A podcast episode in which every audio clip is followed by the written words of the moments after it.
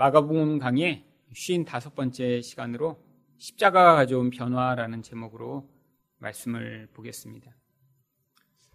성경은 예수님이 십자가에 못 박히시기까지 그 과정을 아주 자세하게 묘사하고 있습니다. 이런 과정 가운데 무엇이 드러났나요? 예수님이 십자가에 달리실 수밖에 없는 그 인간의 죄악과 연약한 모습들이 드러납니다. 또 예수님을 십자가에 못 박히게 하기 위해 예수님을 반대하는 무리들이 얼마나 마귀적인 모습으로 예수님을 핍박하고 또 그를 정죄했는지가 드러납니다. 그런데 예수님이 그런 수치와 모욕을 당하시면서 왜 십자가에 달리신 것인가요? 바로 이 십자가를 통해서 우리에게 변화를 가져오시기 위한 것이었습니다. 그렇다면 예수님이 십자가에서 죽으심은 우리에게 어떤 변화를 가져왔나요? 첫 번째로 수치가 아닌 영광스러운 삶을 살게 되었습니다. 24절 말씀을 보겠습니다. 십자가에 못 박고 그 옷을 나눌세 누가 어느 것을 가질까 하여 제비를 뽑더라. 고대에는 옷이 아주 귀했기 때문에 이렇게 사형수의 옷을 십자가에 못 박는 그런 사람들이 갖는 것이 아주 당연한 일이었습니다. 특별히 이 겉옷은 팔아서 돈으로 또 바꿀 수 있고요. 또 부자들은 이렇게 속옷까지 입고 있었기 때문에 그 속옷도 이렇게 팔아서 또 그들의 이익을 취하는 것들이 아주 자연스러운 것이었죠. 그런데 특별히 예수님이 입고 계셨던 이 속옷은 통으로 짠 옷이라 그것을 나누지 않고 그것을 누군가 가질, 가질 것인가를 제비를 뽑기로 합니다. 그런데 왜 성경이 예수님의 옷을 이렇게 군병들이 나누어 가졌음을 기록하고 있는 것일까요? 첫 번째는 이것이 구약에 있는 말씀을 성취하는 것이기 때문입니다. 시편 22편 18절 말씀을 보시면 다윗이 이렇게 고백합니다. 내 겉옷을 나누며 속옷을 제비 뽑나이다. 겉옷은 큰 음, 옷이었기 때문에 나누어서 조각으로 사람들이 나누어 가졌지만 이 속옷은 통으로 짜서 그것을 하나로 그냥 한 사람에게 몰아주기로 한 것입니다. 근데 이 장면이 이미 오래전에 다윗이 시편에 기록하고 있는 것이죠. 그래서 자유주의 학자들은 예수님이 이렇게 십자가에 달리셔서 이렇게 그 옷을 군병들이 나누어 가진 것이 이 구약에 나오는 이 말씀을 짜집기 하고자 만들어낸 그런 이야기다라고까지 주장을 합니다.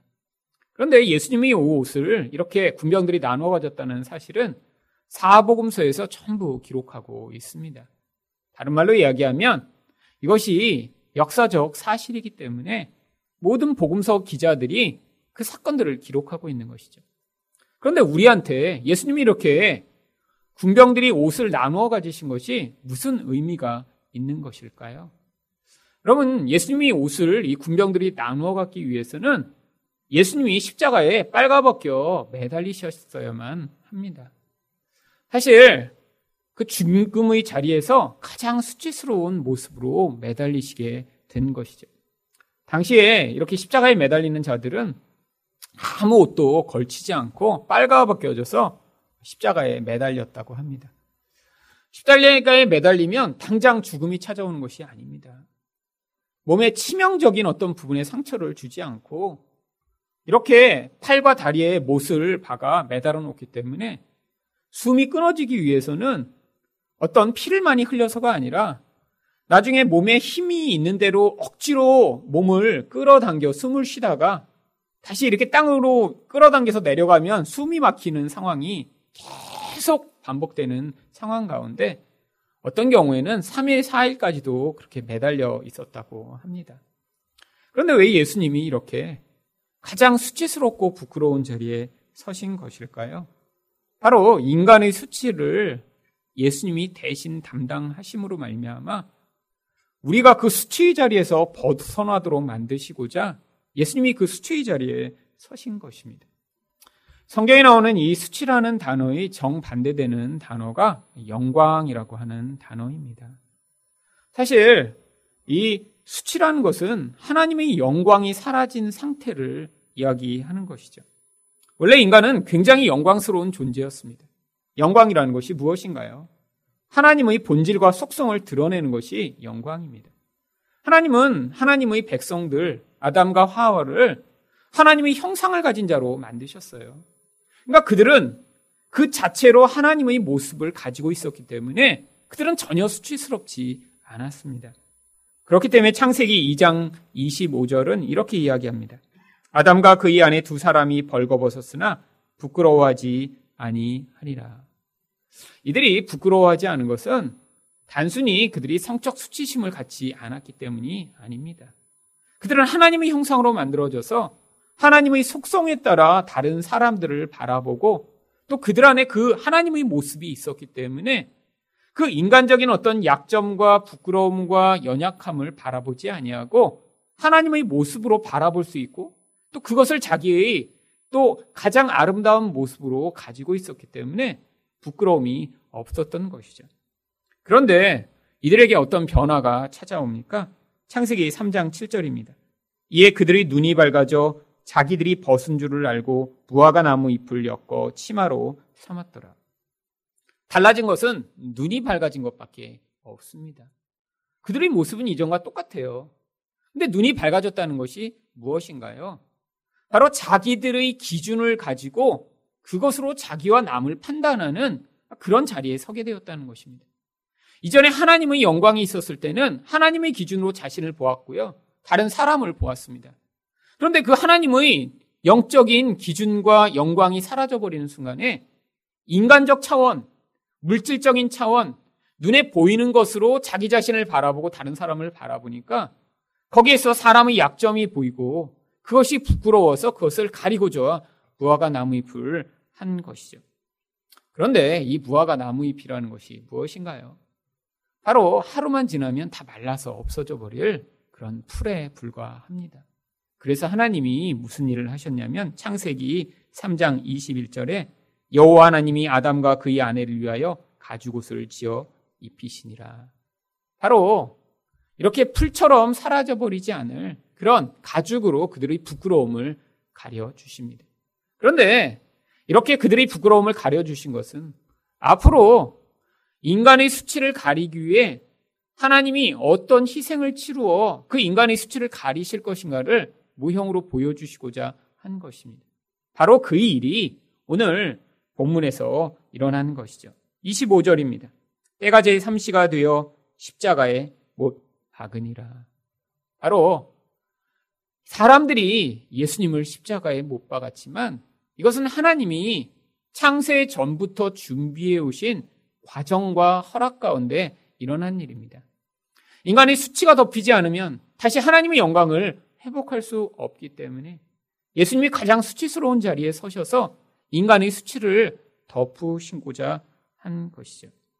그런데 지금도 이렇게 하나님의 은혜로 말미암아 우리의 수치를 덮지 못하면 모든 사람은 자기의 수치 때문에 고통하게 되고요.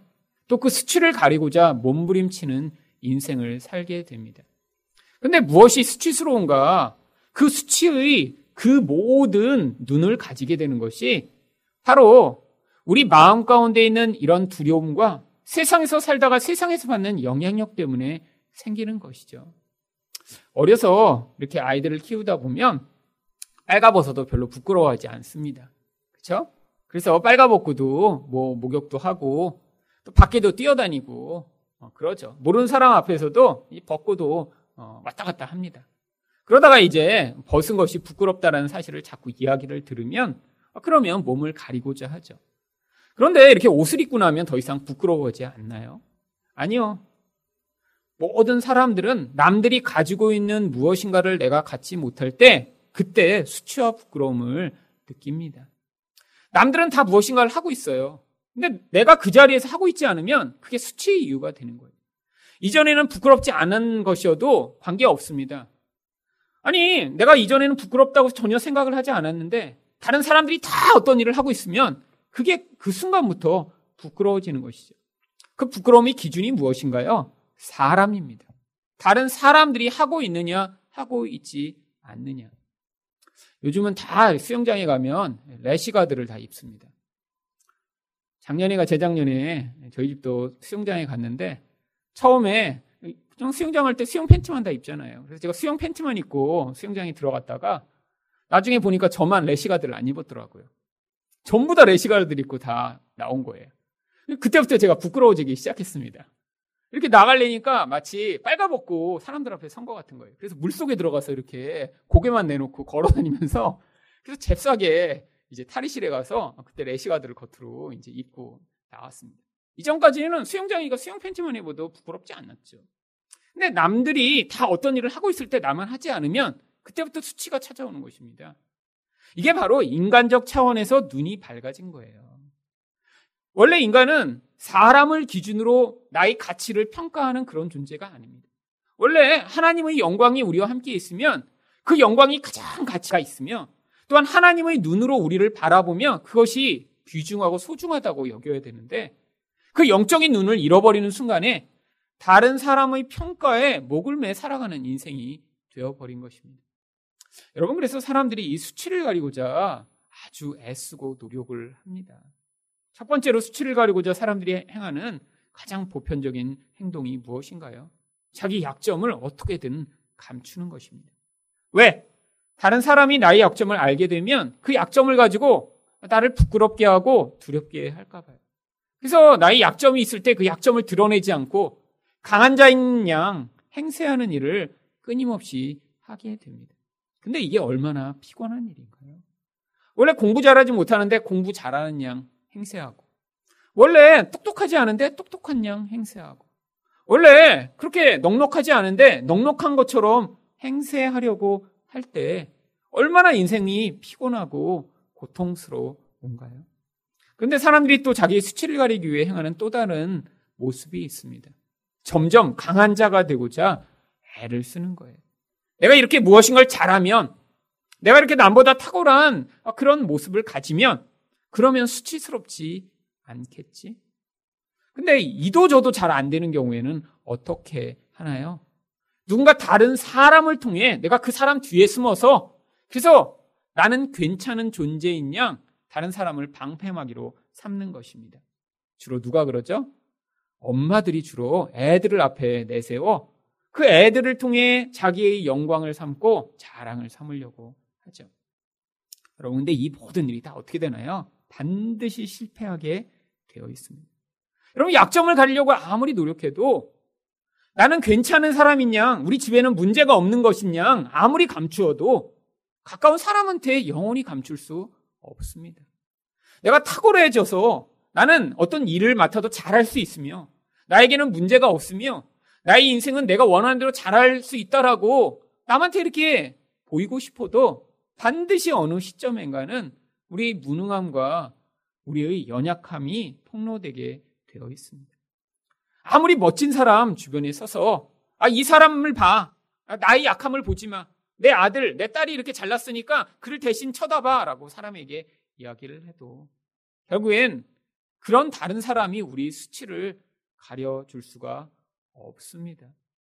여러분 예수 그리스도로 말미암아 정말 우리가 하나님의 사랑받는 자이며 우리 안에 나의 노력과 나의 행위로는 이 수치를 벗어날 수 없고 예수의 피로 우리의 수치가 가려졌음을 믿지 못하면 결국에는 죽을 때까지 나의 부끄러움이 드러나거나 누군가 나의 부끄러움을 드러내면 고통하고 힘들어하고 남을 미워하고 분노하는 인생을 살게 되어 있죠.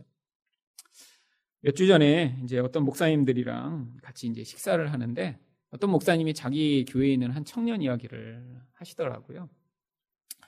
어떤 청년이 이제 집안이 이제 별로 이렇게 경제적 상황이 아주 좋지 않은 집안에서 자랐다고 합니다. 근데 이 청년이 그렇게 생각한 거예요. 우리 집안이 너무 이렇게 이제 경제적으로 어렵고 또 부모님도 너무 이렇게 상황이 안 좋고 이런데 이런 정말 남한테 이야기할 수 없는 부끄러운 모습으로 내가 인생을 살아갖고는 안 되겠다. 내가 열심히 무엇인가를 해서 여기를 이 가난과 이 수치를 벗어나야겠다라고 이 청년이 생각을 했대요. 그래서 이 청년이 열심히 공부를 했답니다. 대학생 때부터. 그래서 놀지도 않고 뭐 친구랑 한 번도 술도 안 먹고 정말 대학교 1학년 때부터 아주 아주 열심히 공부를 했대요. 이 청년의 꿈이 그래서 판사가 되는 것이었습니다. 그리고 대학을 졸업하고 몇 년간 사실을 했는데 정말 그렇게 젊은 모든 에너지를 거기에 쏟아부었더니 20대 때 판사가 된 거예요. 그리고 또 판사가 됐더니 또 의사 자매랑 결혼을 했습니다.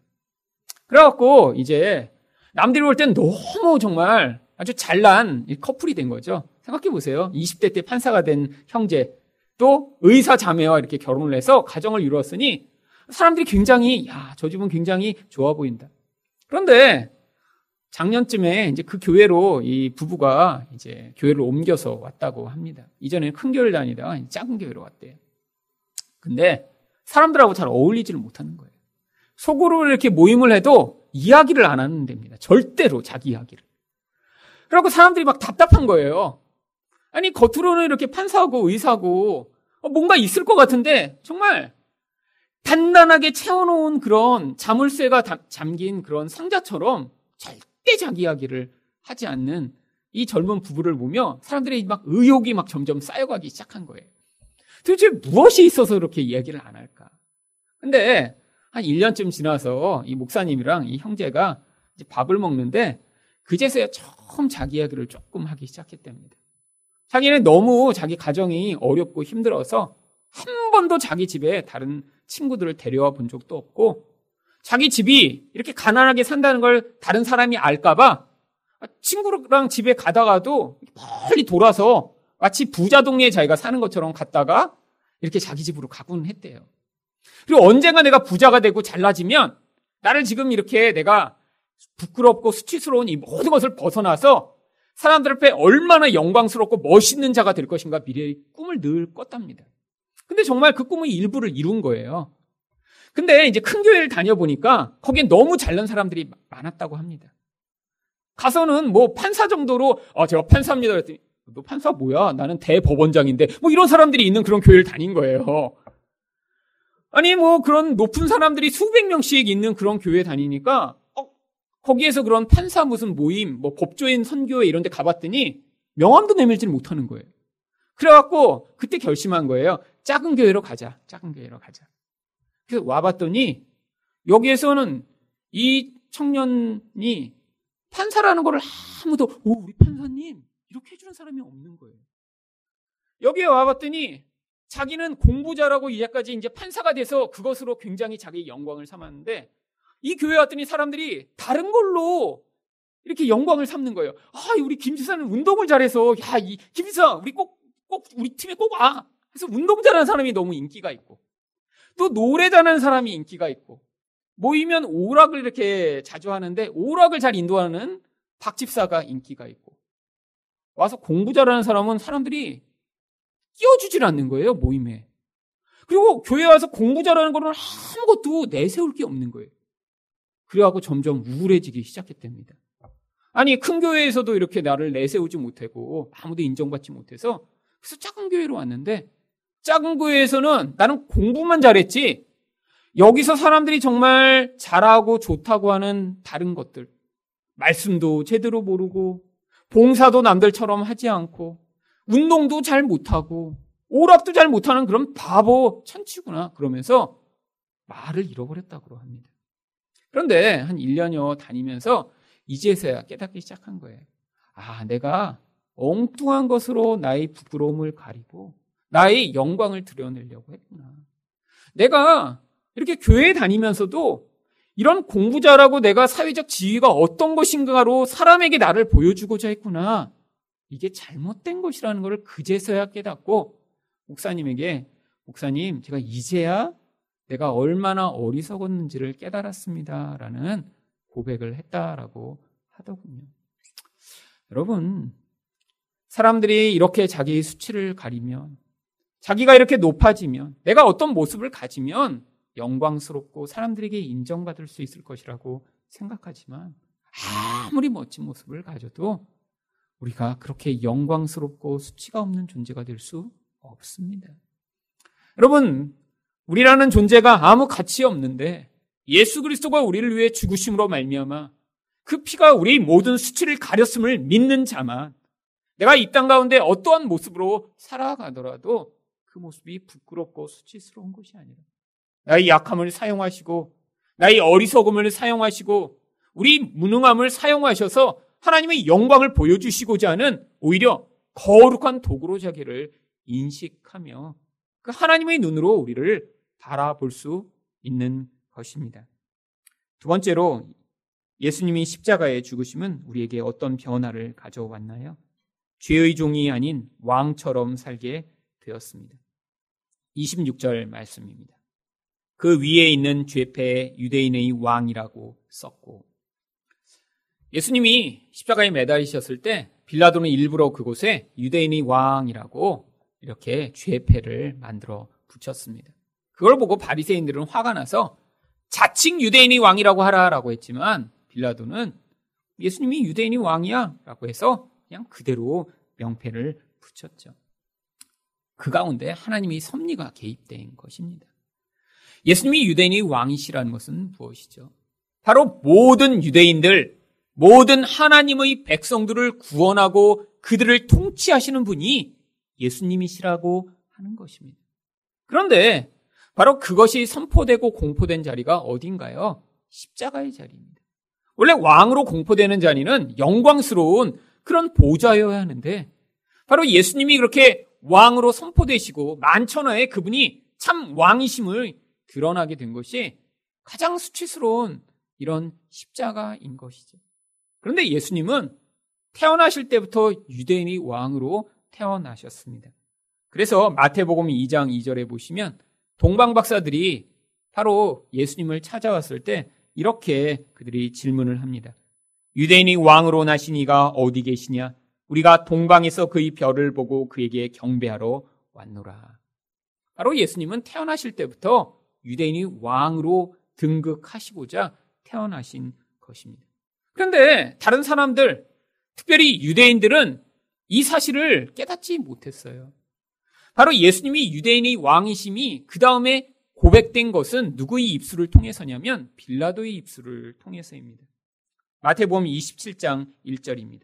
예수께서 총독 앞에 섰음에 총독이 물어 이르되 내가 유대인의 왕이냐 예수께서 대답하시되 내 말이 옳도다. 여러분 예수님이 유대인의 왕으로 오셨는데 그 유대인의 왕으로 예수님을 인정한 사람들은 다 이방인들입니다.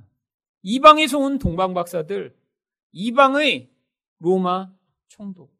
아니, 유대인들은 왜 예수님을 자신들의 왕으로 인정하지 않았을까요? 자기들이 기대하지 않았던 모습으로 예수님이 오셔서 그래요. 그들은 예수님이 강력한 힘을 가진 분으로 오시기를 바랬습니다. 그들의 왕이시라면 로마를 다 없애고 그들을 새롭게 만들 수 있는 강력한 나라, 부유한 나라를 만들어줄 그런 왕으로 기대했던 것이죠. 하지만 하나님의 섭리 가운데 예수님은 가장 약하고 비참한 모습으로 이 땅에 왕으로 임하셨습니다.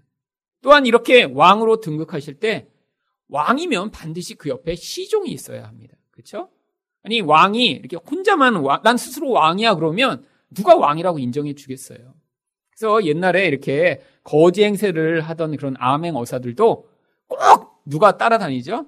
이게 마패를 딱 보이고 그러면 옆에서 막 이렇게 이제 시종이 오거나 또 이렇게 혼자 다닐 때도 꼭 혼자 안 다닙니다. 옆에 아주 무술을 아주 잘하는 그런 이제 부하가 하나 따라다니다가 까불면 그냥 몇 대 쳐갖고 납작하게 만들고 그 다음에 또 이제 종도 한두 명 데리고 다니죠. 그래서 이제 나중에 마패를 주고 어, 매돌 매치 메시에 이제 어디로 오거라 이렇게 하면 이제 종이 가서 나중에 이제 많은 이제 쫄개들과 함께 어사 철두요 하면서 이제 거기를 초토화시키는 시종이 있어야 돼요 시종이 예수님도 이렇게 왕위로 등극하실 때 시종이 있었습니다 누구죠? 바로 27절입니다 강도 둘을 예수와 함께 십자가에 못 박으니 하나는 그의 우편에 하나는 좌편에 있더라. 여러분 왕위로 등극하시는데 시종의 자리에 누가 섰습니까? 강도들이 섰습니다. 아니 이건 왕이 아니라 완전히 강도의 우두머리가 된 것 같은 그런 형국이죠. 그래서 아무도 예수님이 유대인이 왕이라고 인정할 수 없었던 것입니다. 그래서 예수님의 제자들이 바로 그렇게 예수님이 왕으로 등극하실 때 그때를 기다리며 예수님을 쫓아다녀서 예수님 그렇게 왕으로 등극하시면 그때 우리를 오른편과 왼쪽에 세워주셔서 가장 높은 영광을 주시옵소서라고 예수님께 간구합니다. 마가복음 10장 35절에서 37절입니다. 세베대의 아들 야고보와 요한이 죽게 나와 여짜오되 선생님이여 무엇이든지 우리가 구하는 바를 우리에게 하여 주시기를 원하옵나이다. 이르시되 너희에게 무엇을 하여 주기를 원하느냐? 여짜오되 주의 영광 중에서 우리를 하나는 주의 우편에 하나는 좌편에 앉게 하여 주옵소서. 이들이 기대한 것이 무엇이죠? 강도들처럼 십자가에 매달리는 것이었나요? 아니요, 이들은 이걸 기대한 게 아니에요. 왕이 되면 그 영광의 자리, 놀라운 권세를 누리는 자리에 서게 될 것을 기대했던 것이죠. 근데 예수님이 이들이 원했지만 이들이 엉뚱한 것을 기대하고 원했기 때문에 이들에게 그 십자가의 자리가 아니라 다른 것을 약속하십니다. 마가복음 10장 40절입니다. 내 좌우편에 앉는 것은 내가 줄 것이 아니라 누구를 위하여 준비되었든지 그들이 얻을 것이니라. 여러분 바로 그들이 얻을 그 자리가 강도가 그 자리를 얻어 예수님이 좌우에 선 것입니다. 아니 왕이신데 어떻게 이러실 수가 있죠? 근데 예수님이 이야기하시는 이 왕으로 통치하시는 모습이 바로 마가복음 10장 45절에 잘 나와 있습니다. 인자가 온 것은 섬김을 받으려 함이 아니라 도리어 섬기려 하고 자기 목숨을 많은 사람의 대속물로 주려 함이니라. 여러분 예수님은 바로 이것을 위해 오셨다라는 거예요. 이게 예수님이 왕이 되시는 모습이라는 것이죠. 여러분 그래서 이제는 우리가 그 예수님을 섬기는 자들이 바로 예수님과 같은 왕처럼 살 수 있는 것입니다. 근데 예수님을 왕으로 섬기지 않으면 모든 인간은 누구를 왕으로 섬기게 되나요? 로마서 5장 14절입니다. 그러나 아담으로부터 모세까지 아담의 범죄와 같은 죄를 짓지 아니한 자들까지도 사망이 왕노릇하였나니 아담은 오실 자의 모형이라. 결국 사망 권세를 따라 그를 섬기다 결국 죄를 지으며 죽을 수밖에 없는 것이 인생이라는 거예요. 그런데 예수님이 우리를 그 자리로부터 이제 구원하여 주셨습니다. 그래서 로마서 5장 21절에 무엇이라고 이야기하나요? 이는 죄가 사망 안에서 왕 노릇한 것 같이 은혜도 또한 의로 말미암아 왕 노릇하여 우리 주 예수 그리스도로 말미암아 영생에 이르게 하려 함이라. 우리에게 이제 은혜로 말미암아 그 은혜가 통치하는 자리 그 죄와 사망의 권세에서 자유를 얻게 된 자리에 서게 하셨다는 것입니다. 이제는 그래서 우리가 바로 그 예수님처럼 이 땅에서 죄의 종으로가 아니라 그 왕을 섬기는 자로 왕처럼 살게 된 것이죠. 그런데 어떤 왕처럼 살게 된 것인가요? 바로 예수님이 우리를 위해 섬기고 희생하시다 죽으신 것처럼 바로 그 예수님을 따라 살 수 있는 자들을 예수님이 만들어 내신 것입니다.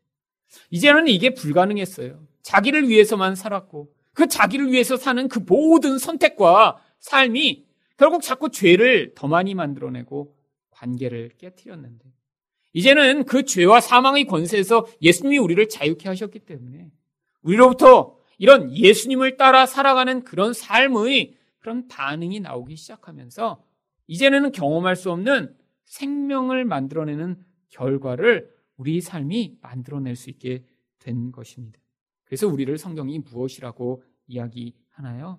바로 왕노릇 하는 자들이라고 이야기를 하는 것입니다. 요한계시록 20장 6절을 보시면 그들이 하나님과 그리스도의 제사장이 되어 천년 동안 그리스도와 더불어 왕노릇 하리라. 그래서 이제 우리가 왕처럼 살게 된 것입니다. 여러분 그런데 이 왕이 어떤 왕인가요? 예수님과 같이 살아가는 왕입니다. 여러분 만약에 우리를 정말 세상이 요구하는 그런 세상의 왕처럼 살라고 하면 솔직히 왕이 안 되는 게 더 좋은 사람들이 많이 있습니다. 여러분 왕이 되려고 해도요. 사실은 용기도 있어야 되고요. 지혜도 있어야 되고요. 복잡한 여러 상황들을 잘 처리할 수 있는 능력이 필요합니다. 여러분 무능한 자가 왕이 된다고 생각해 보세요. 그러면 그 통치를 받는 모든 사람들이 같이 고통하게 되어 있죠. 그런데 우리에게 요구하는 것은 그런 능력과 힘과 권세와 용기와 지혜가 아닌 것이죠. 무엇을 요구하나요? 희생하기를 요구하고요. 섬기기를 요구하는 것입니다. 여러분, 그러면 우리가 무엇이라는 거예요? 왕이라는 거예요. 여러분, 그래서 우리가, 우리 이제 생각을 바꿔야 될 때입니다. 내가 누군가를 위해 희생하고 섬길 때마다 아, 내가 왕 노릇을 하는 것이구나. 바로 그것을 통해 우리의 삶이 변하고 우리의 행동을 통해 결국 하나님 나라가 이 땅에서 지금도 확장될 수 있는 그런 시작이 바로 이 십자가로 말미암아 이루어지게 된 것입니다.